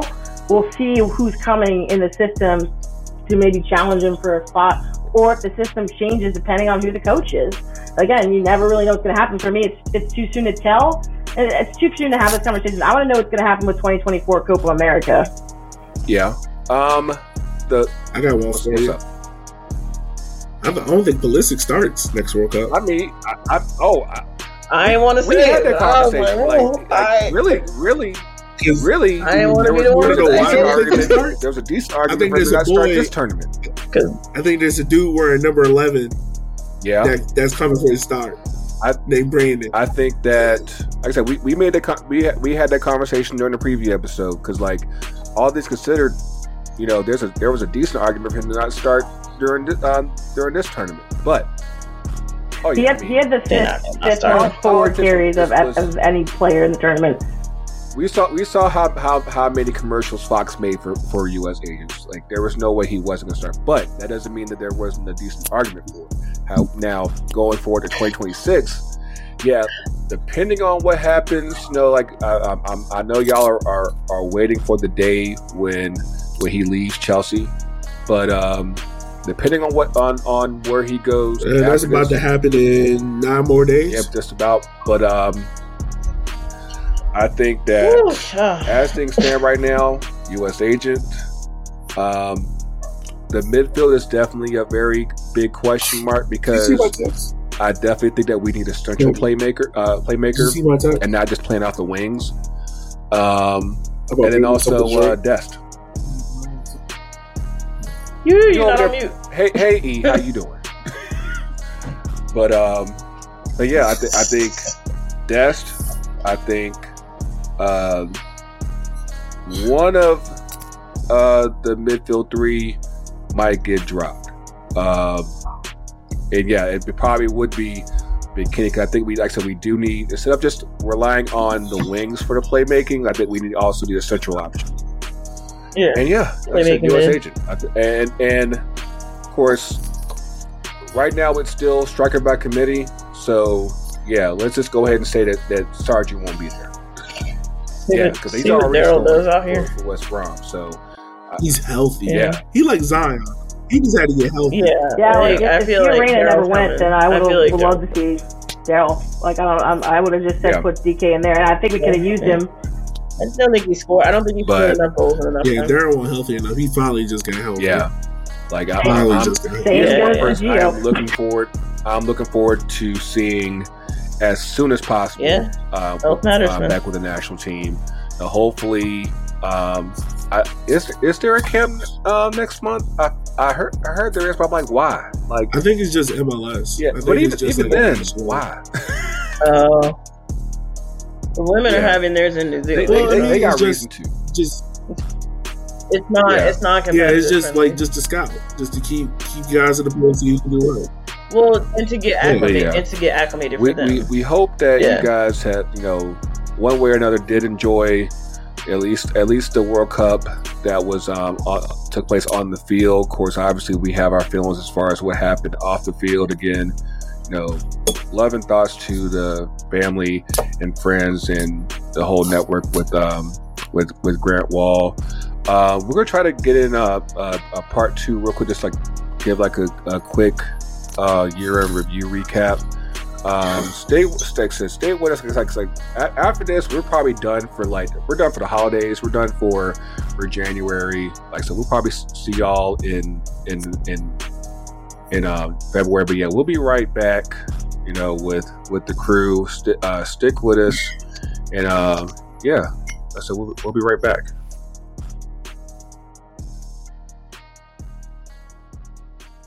FTC UTD.